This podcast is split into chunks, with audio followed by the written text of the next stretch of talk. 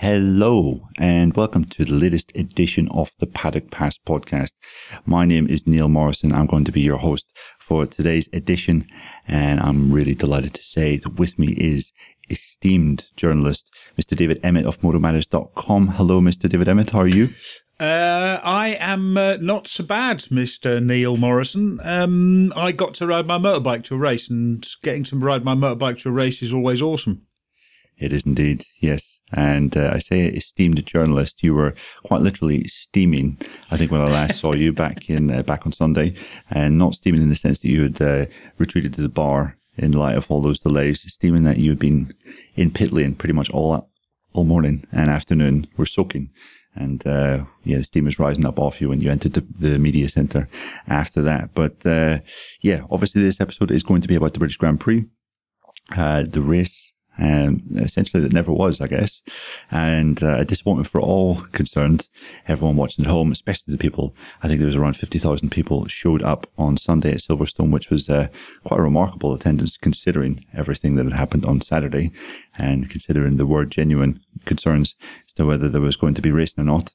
Um, David, what happened? I guess there's a a list of factors that we can attribute to uh, to the races not running. Um, where where do we start? Well, I suppose we start back in February when um, uh, when the track was resurfaced, um, because that was the root cause of all of the problems. What happened was on everything was fine on Friday except the bumps. There were lots and lots of bumps. Uh, and the bumps were supposed to have been removed. Then on Saturday during FP4, there was a sudden, very very heavy downpour. Uh, that left some standing water on the track. And first of all, Alex, uh, Alex Rins bailed um, uh, down the back of the Hangar Straight because the, the water was especially down sort of like the southern end of the track, the uh, uh, the end of Hangar Straight into Stowe and um, around Vale. Uh, the rest of the track was almost pretty much dry, really. I mean, it was a little bit moist and uh, but or a little bit damp, and that was about and that was about it. But it was uh, there was standing water uh, around the other ends. Alex Rins bailed, then Tito Rabat crashed.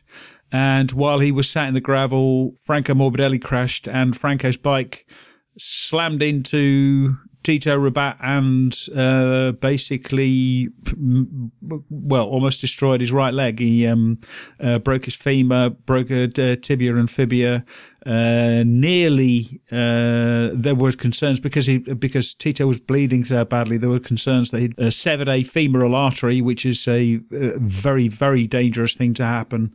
Uh, yeah, life that threatening thing to happen, basically. Yeah, basically you bleed you bleed out within a couple of minutes if that uh, if that happens, unless there's help. Well, the session was delayed. There was there were a lot of problems because they took Tito took a long time to actually stabilize.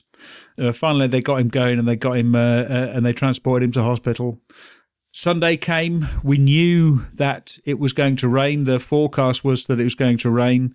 Uh, Silverstone hoped that, or the circuit hoped that it wouldn't be so. Uh, hoped that the track would be able to cope with uh, persistent rain uh, and that it had been, you know, just a downpour, a heavy, a very heavy rain, which had caused the problems. But as it turned out, um, the track couldn't cope with persistent rain either.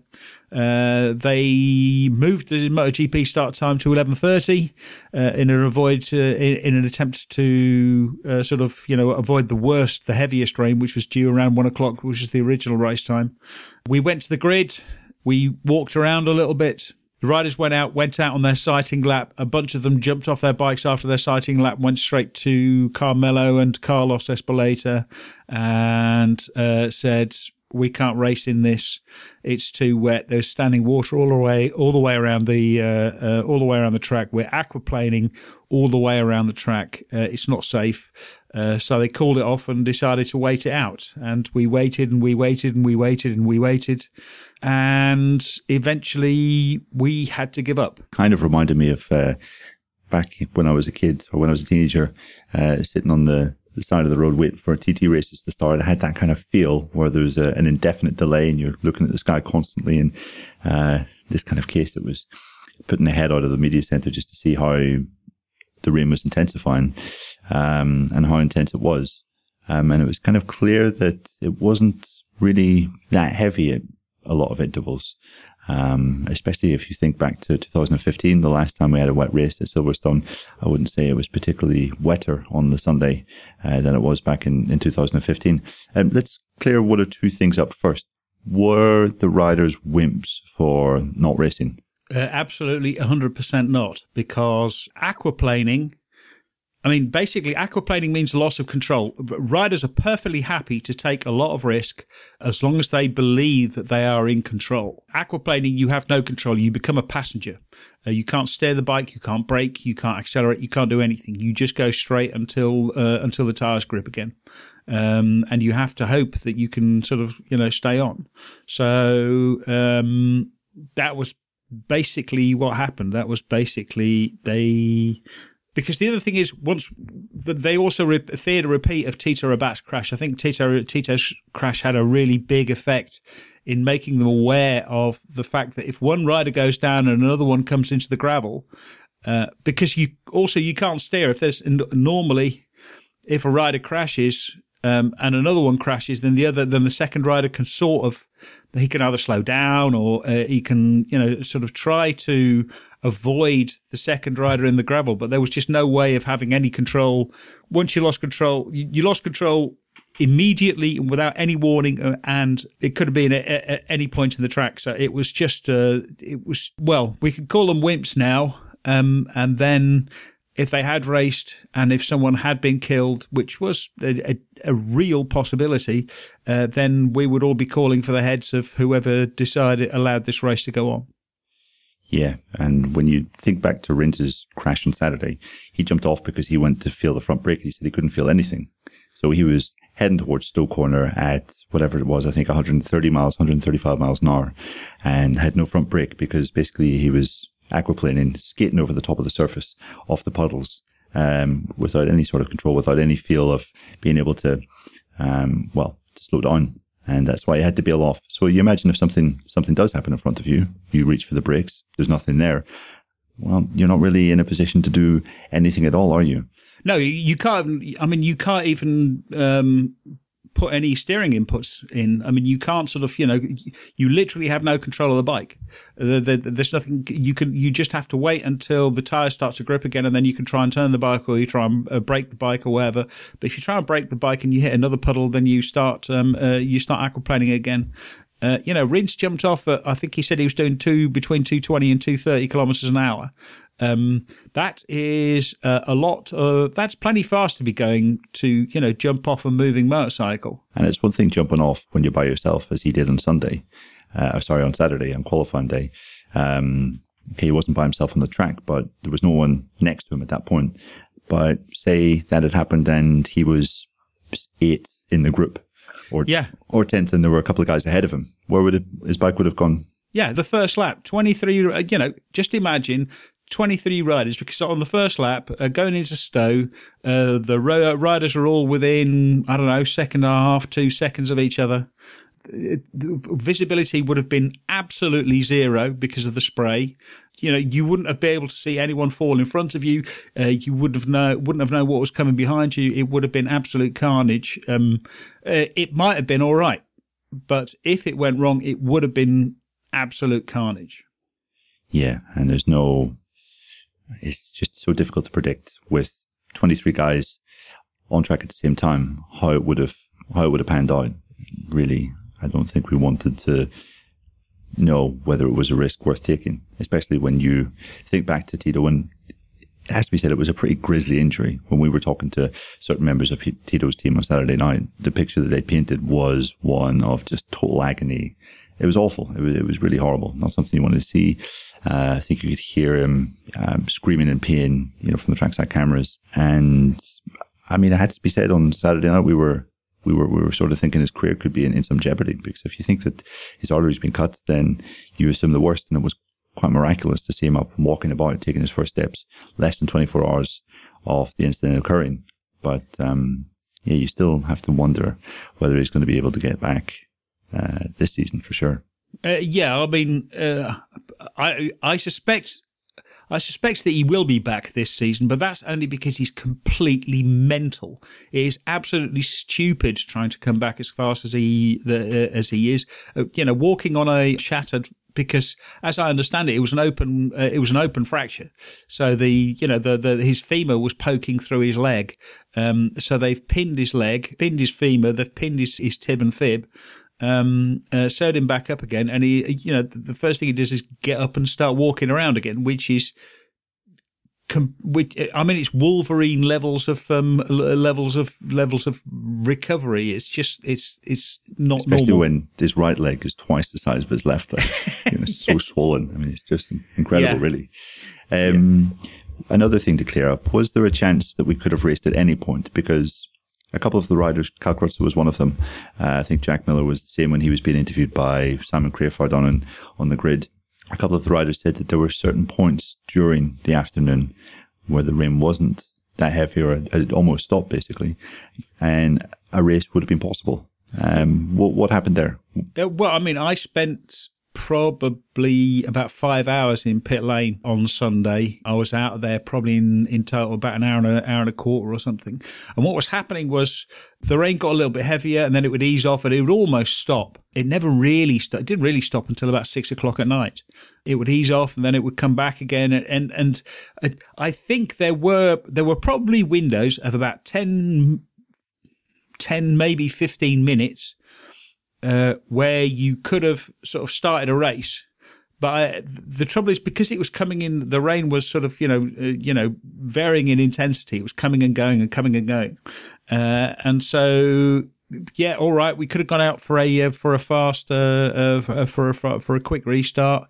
Um, riders would have wanted. I think Mike Webb said uh, the, the, the procedure would have been that they would have had ten minutes uh, ten minutes of practice before they started, and then in for a quick start procedure, the wet uh, start procedure, where basically it's one mechanic and bikes running on the grid before they go up for a warm up lap and then start the race. But by that time, it would have been raining heavily again and they would have called it off. So um, they could have tried, but I think it would have been, I think it would have been doomed to failure because you saw, I mean, you could see the amount of water standing on the track every time the safety car went round.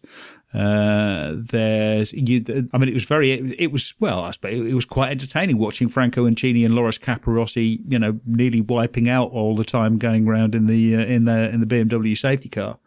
Um, for the fans, it might have been nice for the fans if they had sort of attempted it, ridden around, and then abandoned it again. It might have been really frustrating for the fans to ride around and have them abandoned again. Uh, so it was just, um, it was never, there was never really a, a, really clear window where you could definitely, uh, where we, were, there, there, there was never a window where we could have had a race, but there was definitely a few windows where we could have um, you know, gone through the motions of pretending to start a race. Yeah, had half a race even if we really pushed it. And that I, was one of the things that, that Marquez said on, on Sunday evening. You could be out there riding maybe on the third or fourth lap, um, head down along the hangar straight. Suddenly the heavens open again and it starts really raining intensively.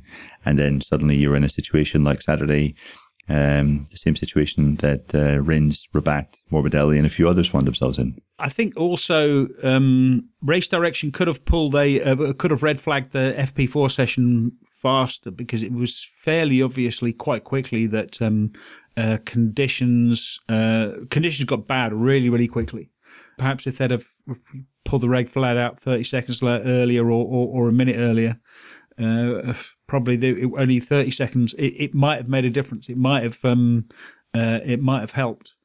But yeah, I mean, the weather was changing sort of fast enough that it didn't, that it would have made it very, very difficult. And I don't think, even if, even if they'd uh, attempted a race, I don't think it would have been last, lasted more than four, perhaps five laps. And that would have been, uh, that would have been it. Because as I say, the track the track wasn't drying out at all. It never really stopped raining. There were times where it was it was really down to a very very fine drizzle, uh, almost a mist sort of thing. But um, uh, it never stopped completely, and it never gave the the the, the track a, a, chance to properly properly dry out. Yes. Now, one other thing to talk about um, to clear up essentially that our listeners might uh, be questioning or wondering. Uh, Monday was a bank holiday uh, in England. Uh, the Monday just passed there. Um, everyone was in England. There was not another race until the weekend after this one. We're recording this on the Thursday after the British Grand Prix. Um, it seems that there was some flex. We heard uh, Ducati team manager Davide Tardozzi coming out and saying that Ducati was in favour of staying behind an extra day, changing their travel plans, and having the race on Monday. Why didn't we postpone the race a day as we did in Qatar back in 2008 or 9, was it? I think it was 2009, perhaps. Yeah, 2009, I think. Um, why didn't we postpone until, t- well, why didn't we um, do what they did at the Qatar? Because Silverstone isn't as rich as Qatar. Uh, as far as I know, uh, Qatar bore all of the financial burden of the changes. Uh, but that's because it's owned by a, gas billionaire, you know, someone who, who, who may, who, um, is obscenely wealthy and who basically runs that circuit as a private hobby. Uh, Silverstone is a commercial enterprise and a going concern, and they have to make a profit. They could have run it on Monday I mean, there was a lot of reasons. The logistics reasons. Stuart Higgs, clerk of the course, uh, which is uh, basically uh, the, the, person in charge of the race. He had all of the medical uh, marshals and all of the, he had the medical staff and the marshals in place. They could have been there on Monday, so that infrastructure was there, but they would have had to um, have arranged uh, security staff. I think there, I, I forget the numbers. It's it's it's many hundreds, if not a thousand, security staff all around the circuit to manage it. People would have needed an extra an extra night in a hotel. Uh, a lot of people would have left on on Sunday night. A lot of people would have needed a at least a Sunday and probably a Monday, and arranging that kind of, you know, just arranging for people to stay. Uh, they need a lot of truck. There were the factories needed, well, some of the factories, certainly Yamaha, Suzuki, uh, I think KTM uh, and Honda, but I'm not entirely sure, had uh, have a factory test uh, down at, down at Aragon, and they had to get down there. it's 2,000 uh, 2,000 kilometres. There are 300 trucks which are all booked onto ferries on the Monday. Um, uh, rearranging those bookings would have been extremely, um, uh, extremely difficult. It's actually it's much easier to um, change the flight plan of a uh, specially booked, privately booked uh, freight 747. I think there's three or four that um, uh, Dorna use than it is to actually rebook 300 trucks um, onto uh, on onto different travel arrangements, onto different ferries, different train, uh, different trains. Okay, so logistics was basically is basically what it was. Uh, yeah, but yeah, basically logistics, and also um, I think certainly uh, certainly for Yamaha, the uh, uh, the test was much more important than than trying to run a race on on Monday because uh, the, the, test is about the rest of the season. The test at Aragon is about salvaging the rest of the season. Uh, now, Maverick was having a really, really strong weekend. You'd have to say he, if it had been a dry weekend, then you'd have to say the Maverick might have even have been a uh, favourite to win the race. Yeah, that was Maverick's race. Oh, yeah. He would have faced pretty strong competition from Crutchlow, Dovizioso, Rossi, Marquez, all those guys. But uh, yeah, certainly in terms of dry pace, yeah, in terms of dry pace, there was no contest. It was Maverick. Uh, the Ducatis were actually pretty strong. Both Lorenzo and Dovizioso looked good. It looked like Marquez was struggling a little bit. He he had some speed, but not really consistent pace. Um, so yeah, if it had been dry, then then I think you know Maverick could have won and put an end to their uh, their their streak of shame uh, of you know 21, 21 races without a win. Um, but it's much more important to them to actually win uh, you know, to, to get back to winning ways rather than look into winning a race at a track where they are strong. So let's uh, let's address the elephant in the room. There's obviously several uh, reasons why this all happened, but um, I mean, the track was resurfaced in February or July, January, uh, early February. Clear that the issues with standing water. Was it the tarmac that was used? Was it the manner in which uh, the, the surface, surface was laid down? Um, what, what could have been the issue here? There are lots of things that could have been the issue. It's not so much the act, the actual through drainage of the circuit sort of thing. Uh, what's happening is water is just not coming off of the track. Um, why is that happening? I I don't know. I don't know. I spoke to Janos Fairley on uh, uh, on Sunday, uh, well on Saturday and Sunday, and he said, yeah, they the, the process used, well, it it went wrong, basically. Something went wrong. Who was responsible for that? It's impossible to say without proper investigation, something which Silver, Silverstone is going to do. Uh, was it uh, the was it the contractor who, who didn't do the work properly? Was it Silverstone for not over uh, overseeing the work properly? Was it not was there was was the tender document not drawn up pr- properly? Were the specs uh, given to the contractor not uh, not correct? Were they just unlucky with weather because um, it was laid down shortly before a massive cold snap uh, and a very very unseasonal cold snap in in the UK? Did they have people using the circuit too uh, too quickly? It's re- uh, honestly, it, it, it's really really difficult to say where the blame lies. I mean, something went wrong. Um, someone along the line made a wrong decision, and so we've ended up without a British Grand Prix. And Silverstone, uh, I mean, whoever is to blame, Silverstone come off looking pretty bad. Yeah, for sure it was interesting reading some comments that uh, Carmelo Ezpeleta made um, this week to I think a Spanish publication. It might have been a uh, Marca, the Sports Daily from uh, from Madrid. In those comments, he was saying that um, at the moment there isn't a procedure um, by which the FIM regulates work that is being done to a track or a track surface that is on the MotoGP calendar. Could this be something, or should this be something that um, Dorna or the FIM take uh, greater care with in the future? Should they should they have sent someone when the resurfaces sorry when the resurfacing is being done to ensure that it's done to the correct standards, that everything should be in its right place in case we have an incident like or a weekend like we've just had. Definitely a good idea. I mean, the FIM has a, a set of circuit stand, uh, circuit standards. Uh, the circuit standards describe lots of different things, uh, but mostly it's track markings, it's uh, safety features, and uh, that sort of thing. Also, for example, proximity to a trauma unit, that sort of thing.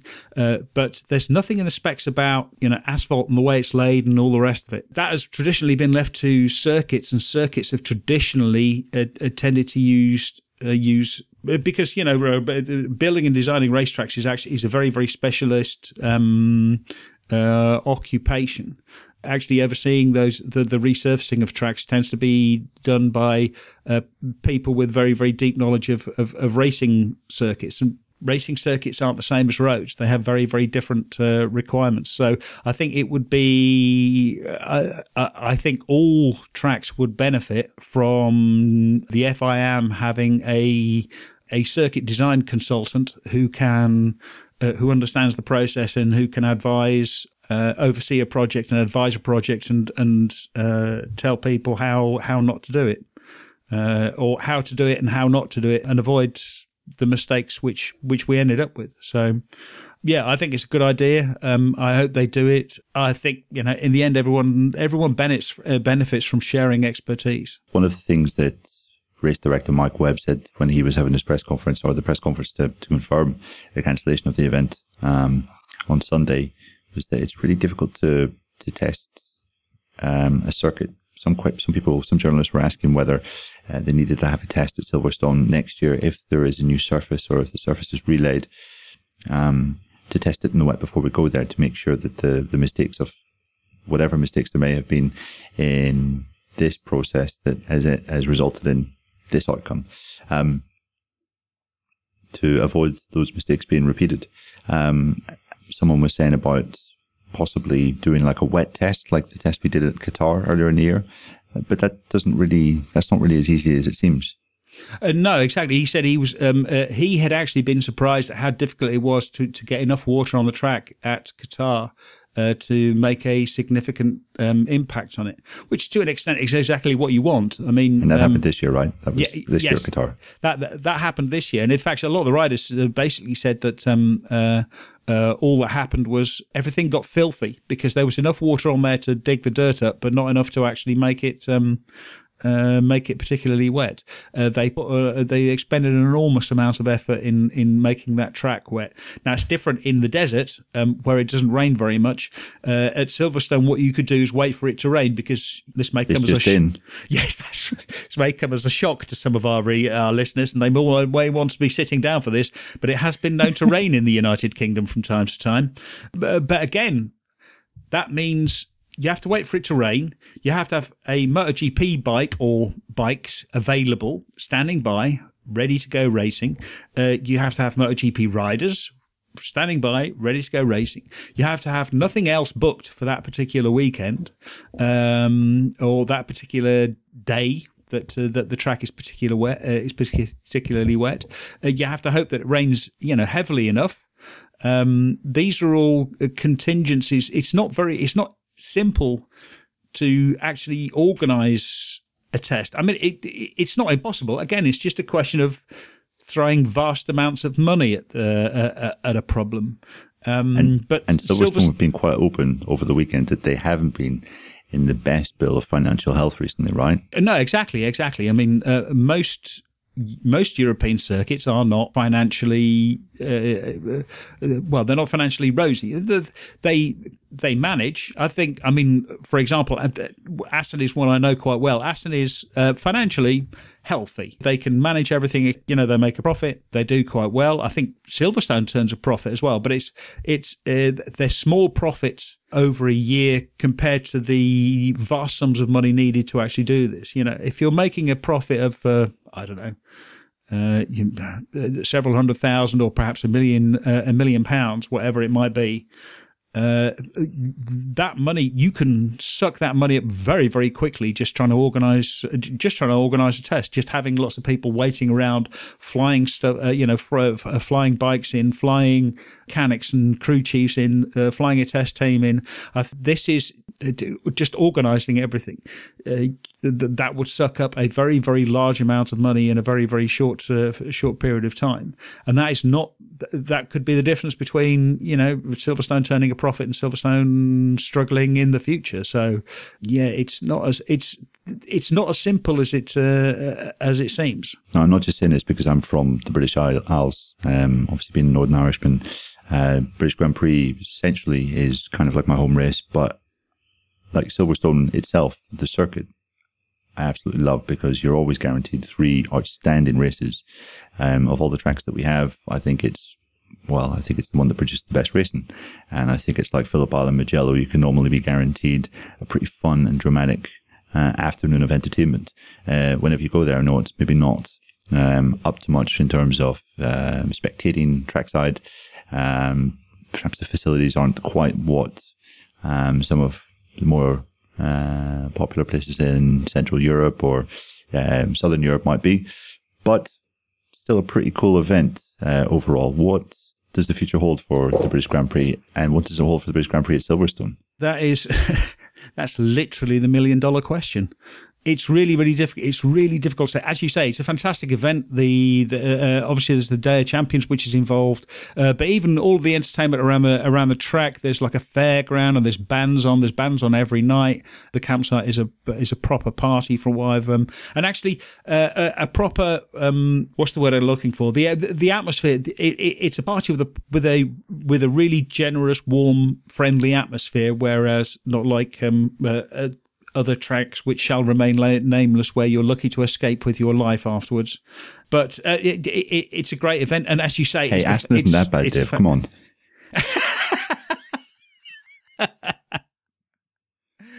Oh dear, yes, no. Well, there's. It is always uh, entertaining to leave the circuit at Assen and and drive past um uh you know things on fire which probably shouldn't be on fire. Um. Uh, but uh, uh, yeah, and as you That's say, not a drug fant- reference, by the way. No, absolutely not. Absolutely not. It's a proper circuit as well. It's a, it's a proper Grand Prix circuit. It's big.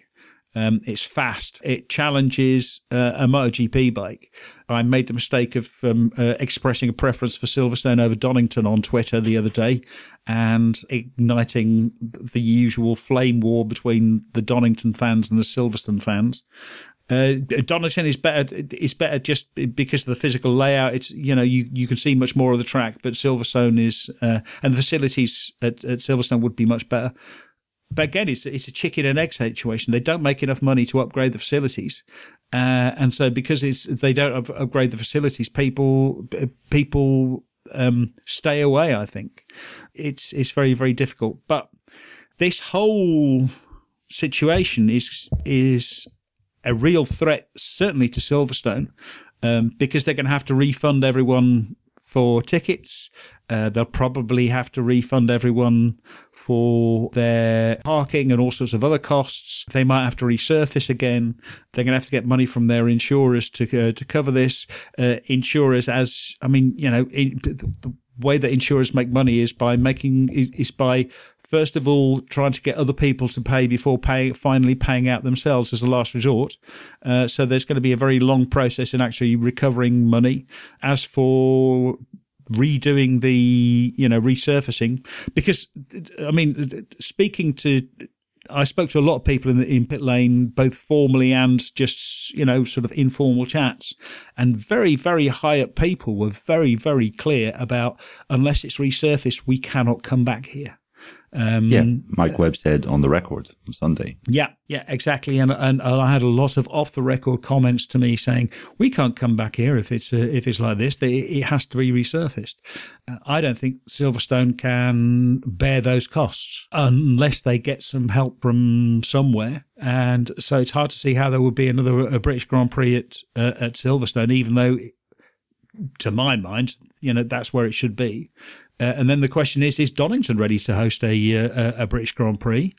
And um, well, I've heard about this little place. It's uh, supposed to be pretty fast. It's just opening up in Wales, which could be uh, could be quite something. Yeah, let's let's hope let's hope they finish building soon, eh? yeah, um, uh, yeah, yes, indeed. Actually, there is a circuit in Wales which I'd quite like to uh, to see MotoGP go to, and that's Anglesey. But then I'm not entirely sure that it has the facilities to cope with hundred thousand people. Um, uh, seeing as it's just basically perched on the edge of the island, and there's um, there's like three sheds there. The only uh, the only other track which is really uh, even anywhere near uh, being Grade One uh, which is the uh, Grand Prix uh, uh, uh, up to Grand Prix standard would be would be Donington, and um, uh, I know that the uh, MSV really want to race it, um, or they really want to have the British Grand Prix back at Donington, um, but I'm not sure that they're going to be ready next year. Right, so interesting times ahead. Um, yeah, but I mean, the UK remains a pretty important market for Dorna for sure. So yeah, but it, there, there has always been a British Grand Prix since yeah. the beginning. Since 1949, there has been a British Grand Prix. The thought of Grand Prix racing without a British Grand Prix is as it's as unthinkable as having uh, as not having an Italian Grand Prix. It is it's it is it's unthinkable. It's and it's not like the UK has you know four Grand Prix like in Spain. It's it's just the one so much of the the infrastructure of racing is still in the UK. So yeah, it's it's it's unthinkable that there wouldn't be a race, but it's hard to see how it's going to happen. Right, so distressing times really for uh, the British Grand Prix and let's really hope that. Where, uh, would you Where would you have the race then? Uh, I mean, if it's up to you, um, how, how, what what yeah? How do we fix this, Neil? Tell me. Uh, well, as an Northern Irishman, um, there's a fantastic road circuit just outside Belfast called Dundrod. Of course, it used to be used to host the uh, the Ulster Grand Prix, which was around in the World Championship calendar back in the uh, well, I think the early fifties, mid fifties, um, sixties as well. But uh, but kind of joking aside, it's uh, it's difficult to it's difficult to really say. I mean, you know, Silverstone is the ideal venue, but with the, the current issues, um, as you say, it's difficult to see it being there. Um, if Donington maybe get the idea that there's a possibility of hosting it next year, um, I don't know whether MSV is in the position to to throw some money at it to to to keep going with those facility upgrades. Um, I know they've, they've changed the paddock around and things like that. Um, but you'd have to put your money on Donington, right? Uh, you, would have to put your money your money on Donington, but I think Donington would demand a very long, uh, you know, they'd demand at least a five year contract to be able to uh, so they could at least attempt to make their money back on the uh, uh, on the investments w- uh, and, and, upgrades which they would make. So, yeah, it's a difficult situation. Yes, for sure, for sure. Okay, so that pretty much brings us to the end of our discussion regarding the ins and outs of this year's uh, cancelled British Grand Prix, the first Grand Prix cancellation um, cancelled before any races started uh, since 1980, all the way back in uh, back in the 80s uh, when we were still racing in Austria and the Salzburg Ring. Um, when, when, it um, snowed. Yeah, when it snowed. So uh, that was uh, definitely a day of extremes there. Um, we're going to be back uh, in just a little moment with part two of the show. We're going to go through some news items that came out off the weekend, and we're also going to talk about our winners and losers. Yes, winners and losers in spite of no racing. So we'll be right back.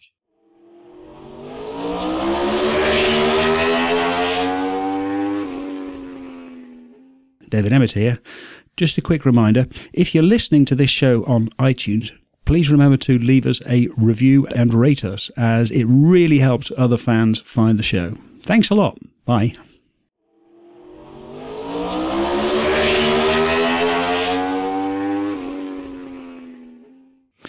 Okay, so welcome back to the second part of our show. Uh, we're going to keep this nice and brief and succinct, uh, despite um, obviously the, the headline grabbing news was what happened on Sunday, the fact we didn't have any racing. There were some pretty interesting things that happened at Silverstone um, despite that, um, which I think we're going to talk about now. Pretty much the worst kept secret in the paddock uh, was confirmed on Friday, David. We are going to have uh, 22 bikes on the MotoGP grid next year. Yamaha is indeed going to have a satellite team, and uh, it's not just MotoGP team. This is going to be one of those structures that uh, extends all the way down to the Moto3 class and indeed the FIM Junior World Championship. The uh, the new SIC Petronas backed uh, Yamaha satellite team. Uh, yeah, I mean, I don't think we learned anything which we didn't already know. Franco Morbidelli will be well. It'll, it'll be Franco Morbidelli and uh, Fabio Quartararo on the on the Yamahas. Uh, Morbidelli will basically be on a, a, factory bike, much along the lines of uh, Cal Crutchlow on the LCR Honda. Uh, while Quartararo will be on the old bike, Lin Jarvis has been very clear about that. It's simply a question of money. Hervé Poncharal was never willing to uh, pay uh, pay the extra to get the upgraded uh, equipment, and so uh, yeah, and Morbidelli will. It, obviously, they they got uh, the the team got the run around a little bit because first of all we thought it was going to be Lorenzo on the uh, on the bike, and then it was going to be uh, Pedrosa on the bike. Uh, uh, neither of those two decided to go in that direction, and we have instead we have uh, basically two young talented riders who are believed to have an awful lot of potential. Um, uh, I wasn't actually at the press conference, so Neil, was there anything there that we actually that you feel we that we learned?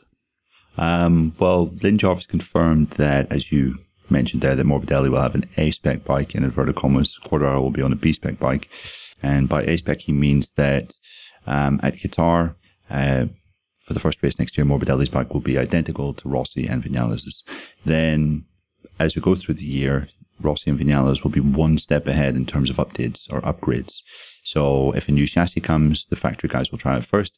And if they like it, then I'm guessing at the next race or the next couple of races, that upgrade will find its way to Morbidelli. So he'll essentially be on the same bike, maybe with one step down or one step behind when the, the upgrades start coming, which I guess you could say is something similar to Crutchlow um, and Crutchlow's role in Honda at the moment. Whereas Quartararo will basically be on uh, the bikes that Rossi and Vinales race at Valencia this year, that will be Quartararo's bike for all of 2019. Um, so there'll be a clear difference there. We had it confirmed that uh, Wilco Zeelenberg will be the team manager. He'll oversee everything. Um, Johan Stigefelt, who's the current team manager of the Petronas Sprinta Moto 2, Moto 3 squads, he'll step up to be the team director, kind of overseer. Wilco will be the guy in the garage managing riders, tires, all the little inter-team specifics. And of course, Wilco has good experience of that um, from his days in the World Supersport Championship. Um, and also, of course, in MotoGP as well, um, whenever he sort of overseeing Lorenzo's side of the garage, um, back when uh, there was a wall down the middle of the garage with uh, with Rossi on the other side. Um, and what else? Yeah, Forcada will be uh, Morbidelli's crew chief. Morbidelli's current crew chief um, will be Quartararo's crew chief next year. And what we're going to see is essentially um, Yamaha cherry picked the, the very best from the Marc VDS MotoGP squad. Obviously, that won't exist next year. Um, and they have essentially uh, personnel that they can choose. They're taking the grid slots of the current uh, Team Angel Nieto squad, basically the, the Aspar squad for the past few years. It doesn't seem that any of those guys will be uh, will be involved in the Yamaha structure, any of the uh, Angel Nieto team guys. So it'll essentially be um, it'll be a new team. And Jarvis quite open. He said that the factory are going to have to step in at Valencia this year. And there's also an official test at Jerez at the end of November. Um, the factory's going to have to step in and just steady the ship because he knows it's going to be a bit chaotic, a bit crazy, a whole new team. They're going to have to basically operate out of Yamaha Hospitality and very much have the the Movistar uh, uh, structure kind of with their, their arms around them just to guide them in the right direction. And he feels it will take a, few a bit of time to, to get up and running, but um, they're really they were really, really hopeful that someone of Forcada's experience um, can also be a really good guy to have on the ground there who knows the bike inside out, who's worked with the M1 for God knows how long, um, and can, can push those guys in the right direction. Um, and they, they, they feel that Morbidelli should not be too far away from what Zarco's been doing the past year and a half on a Yamaha and uh, indeed what some of the other satellite guys, namely Crutchlow and Petrucci, have been doing. They feel they can be uh, top six runners. So, yeah, a few interesting tidbits. Um, yeah, not too much news that we didn't exactly know, but uh, um, yeah, a few interesting tidbits in there. Yeah, and I mean the, the, fact that it's going to be a uh, you know a complete structure with Moto two and Moto three as well was uh, interesting. Uh, John McPhee obviously on the uh, Moto three bike, but because it was set up as a uh, as a way of bringing on Malaysian talent. It's a, a, little bit strange that I think Adam Norrodin is going to back to the um, FIM CEV. CEV. Yeah, exactly. Yeah, he's stepping back to the FIM. Uh, well, I guess what's now called the European uh, Moto 2 Championship, um, which is essentially the ex uh, Spanish Moto 2 Championship. Um, will be spending two years there with a handful of wildcards for the World Championship team. Um, and yeah, they've gone with Ayumu Sasaki, who's the, the current um, Japanese Moto3 rider. And essentially, Sasaki is a guy with a bit more pedigree, I think, than Norrodin.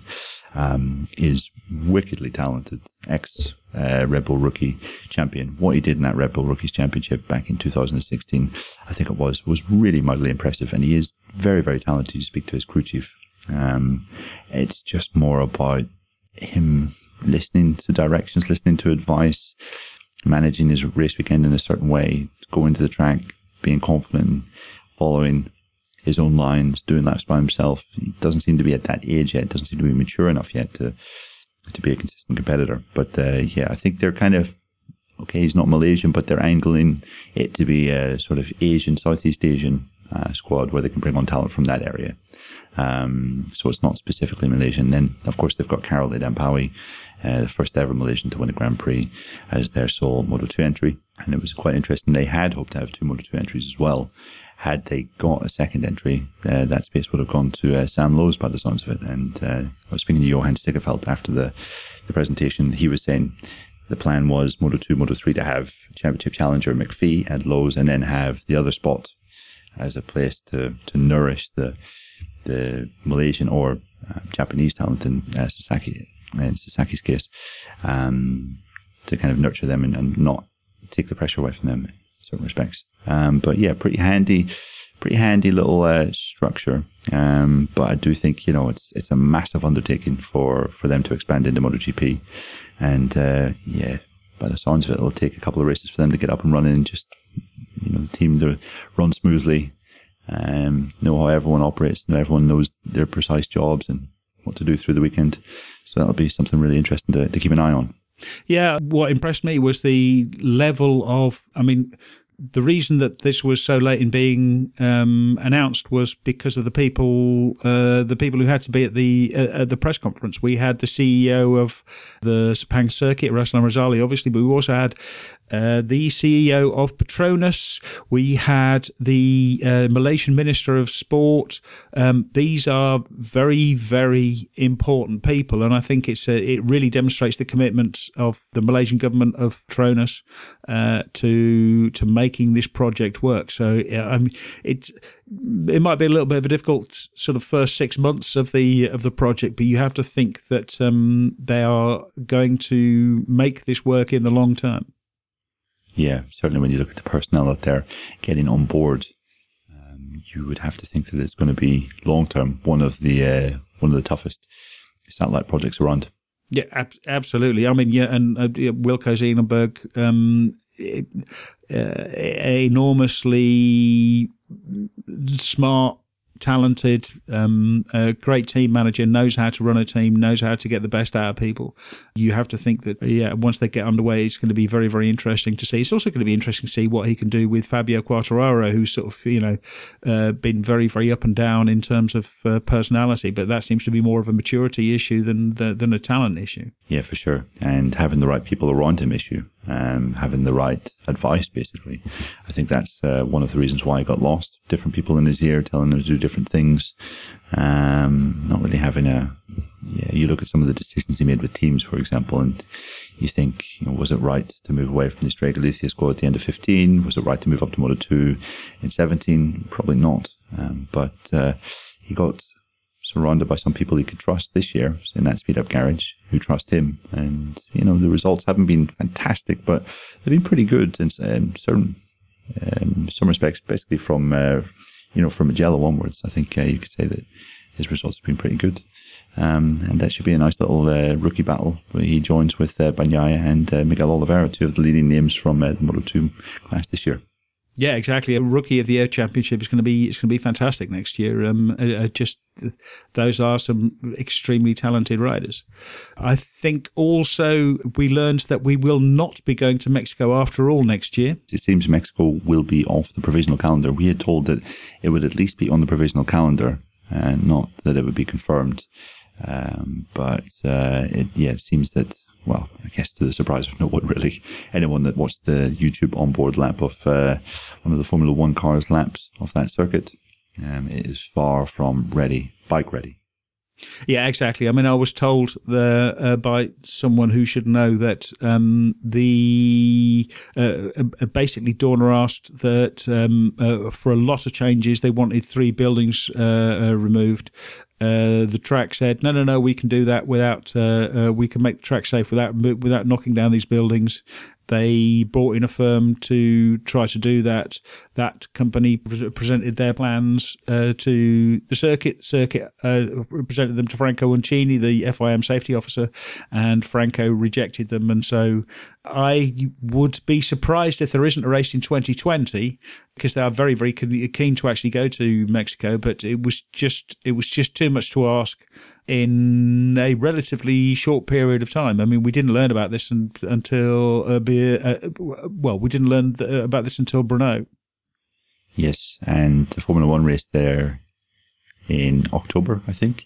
So any renovations would have to start after the Formula One race, um, and we're basically given well, they're giving themselves what three or four months to to have everything built and done and approved, and then having riders to come and test on it, and things like that.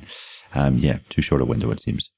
Yeah, I mean, and that was one of the that was one of the demands from the riders and the safety commission was they wanted to have a test there before, um, uh, if not a full test, then at least a test by a few riders uh, uh, before the, the track would be actually accepted onto the calendar, uh, just so they can actually assess it because it's very difficult. Um, you know, onboard videos from uh, from cars and actually riding around there are two different things. Yeah, I guess we should talk a little bit uh, quickly about the test riding situation. Seems to have been some movements in that respect. Um, I was reading a report yesterday on GP1.com.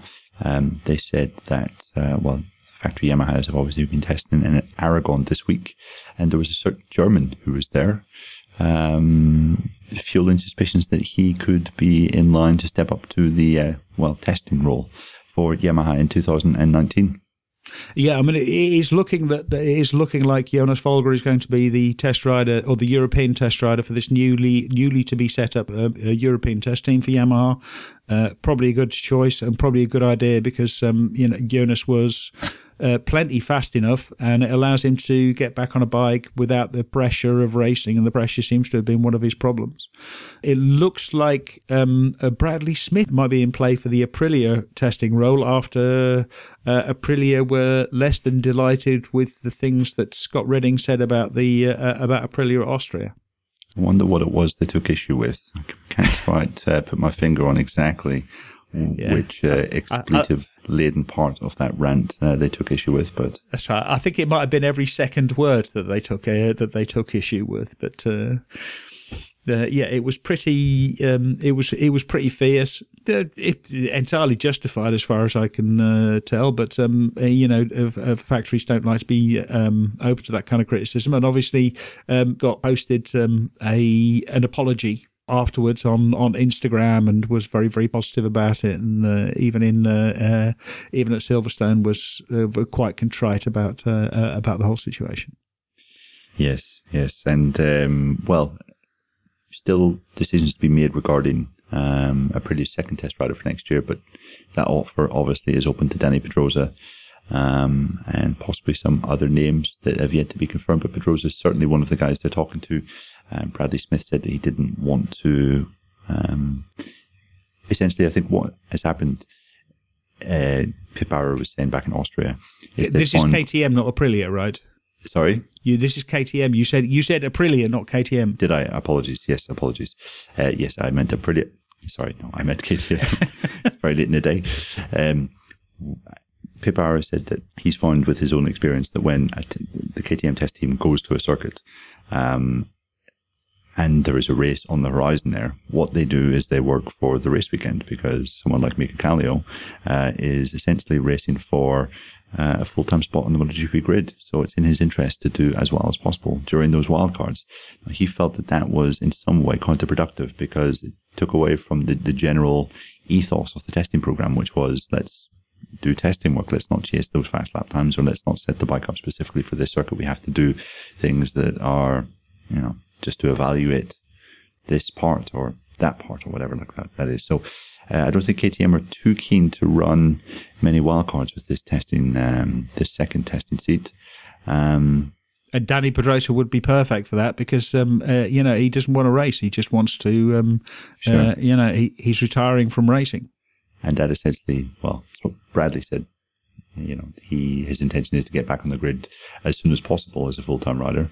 Um, and the fact that there were no wildcards there meant that he was not going to go for that. So, it should be interesting to see whether uh, whether Pedrosa chooses that seat.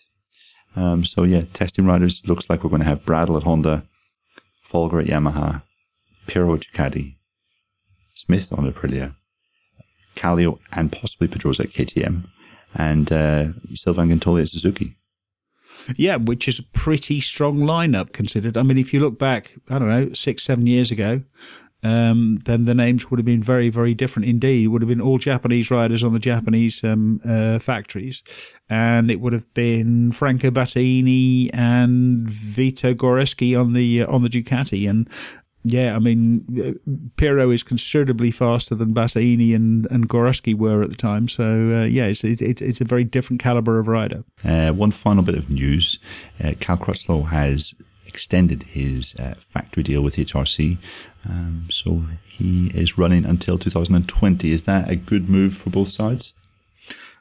Absolutely. I mean, you know, he's still competitive. He's the he's the second best Honda rider. He is there or thereabouts. You know, he's won a race this year.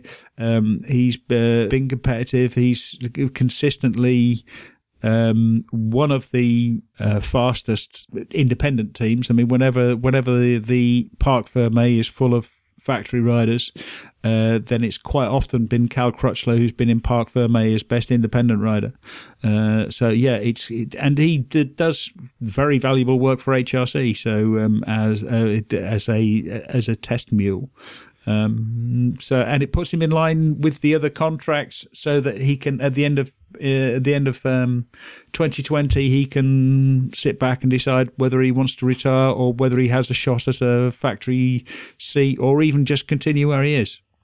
He did say that this would more than likely be his last contract, but then I do seem to remember him saying that back in 2016, was it, or maybe it was last the start of last year, before he signed the the factory deal with the current factory deal he's on. He did say that uh, he couldn't see himself sticking around too much longer, and uh, well, he's here two years longer than expected. So that remains to be seen whether this will be his last contract. But uh, good yeah, to see well, Valentino Rossi is the uh, is the case in point. He's had more uh, uh, last contracts than um, than Frank Sinatra had uh, had farewell uh, tours. So it's nicely done. Yeah. I was worried you weren't going to get there in the end. exactly. Um, but yeah, uh, so uh, Ryder's saying, well, we'll see. Maybe at the end of this contract, I will retire. Um, I take that with a pinch of salt because it's not easy to actually stop. Uh, they're not doing it for the money. Uh, they're doing it to quell the competitive fire within them.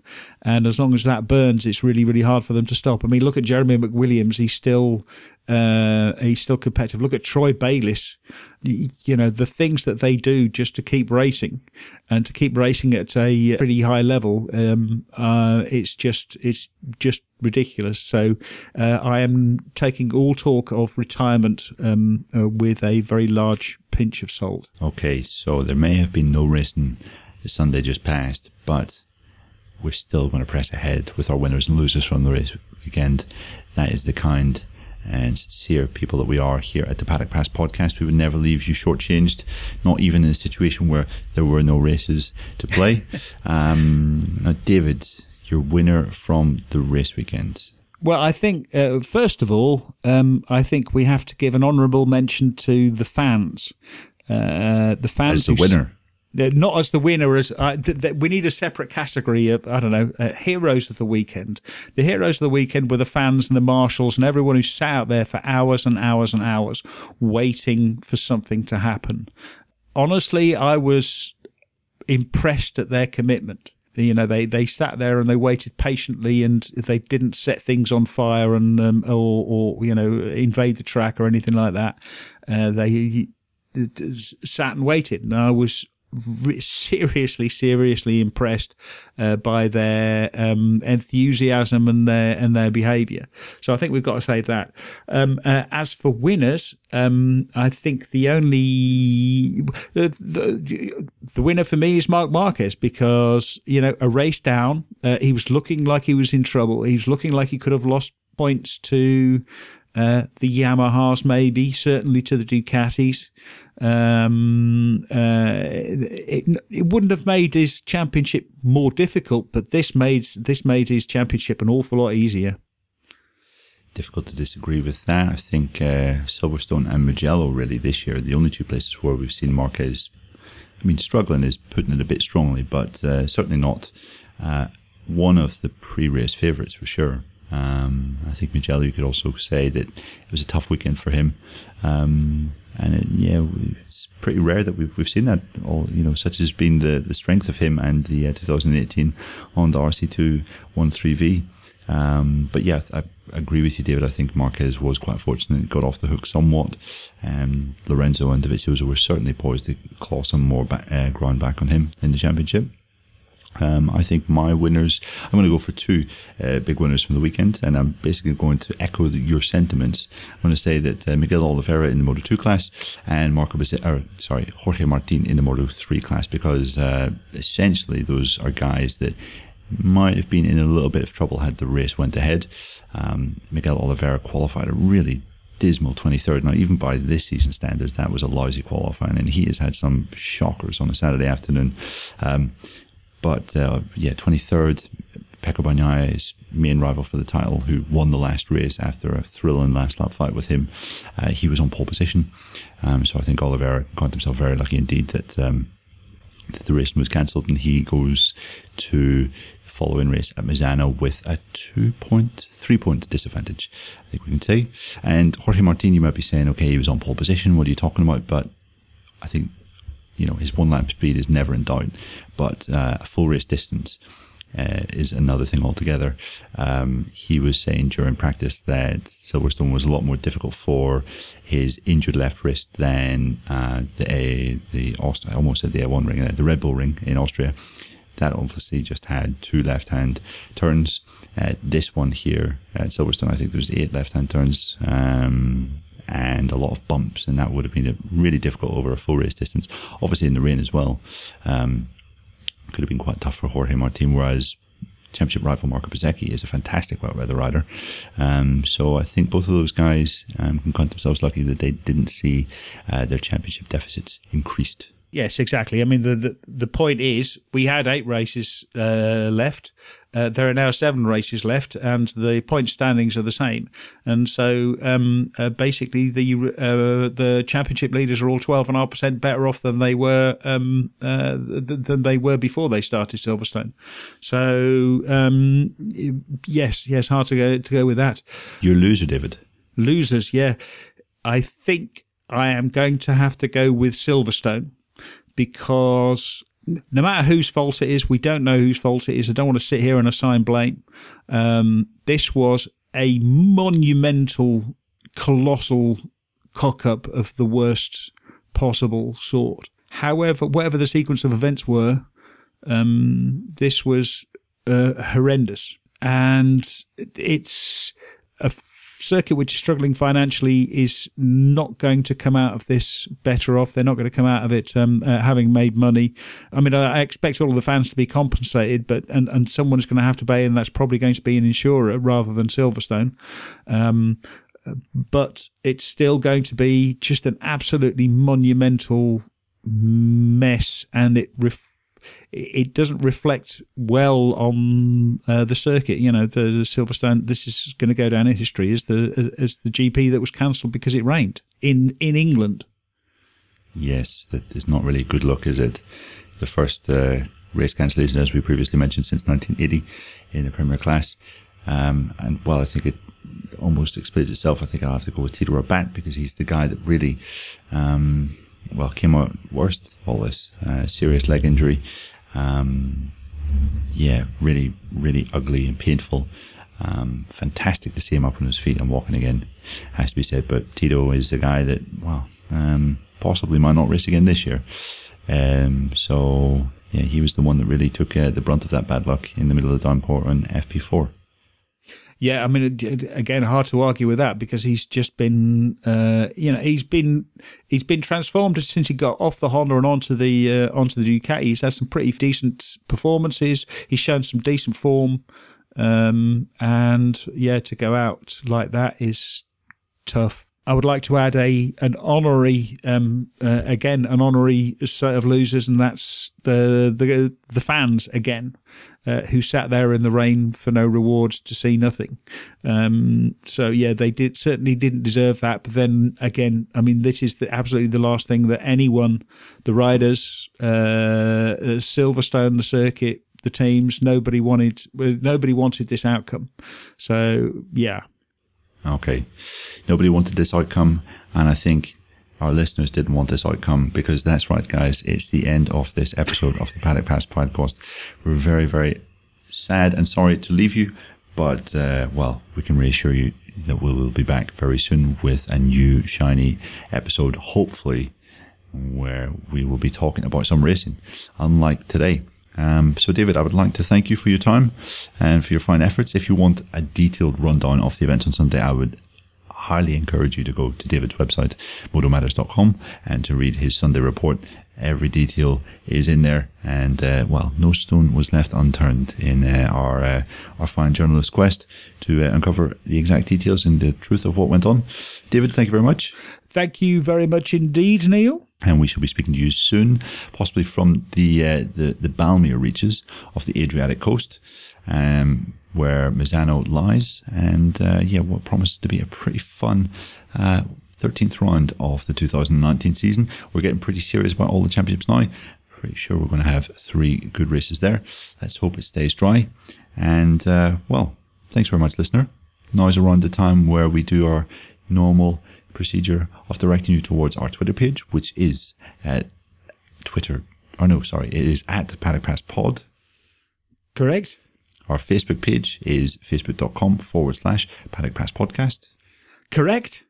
And that lovely little uh, app which you use to find your podcasts, Apple listening devices or other such forms. If you could leave us a little review on that, even if it's just a thumbs up, even if it's a certain star rating, um, that really helps other listeners find our show. So that would be really much appreciated as well. That's it from us. Speak to you next time. Bye.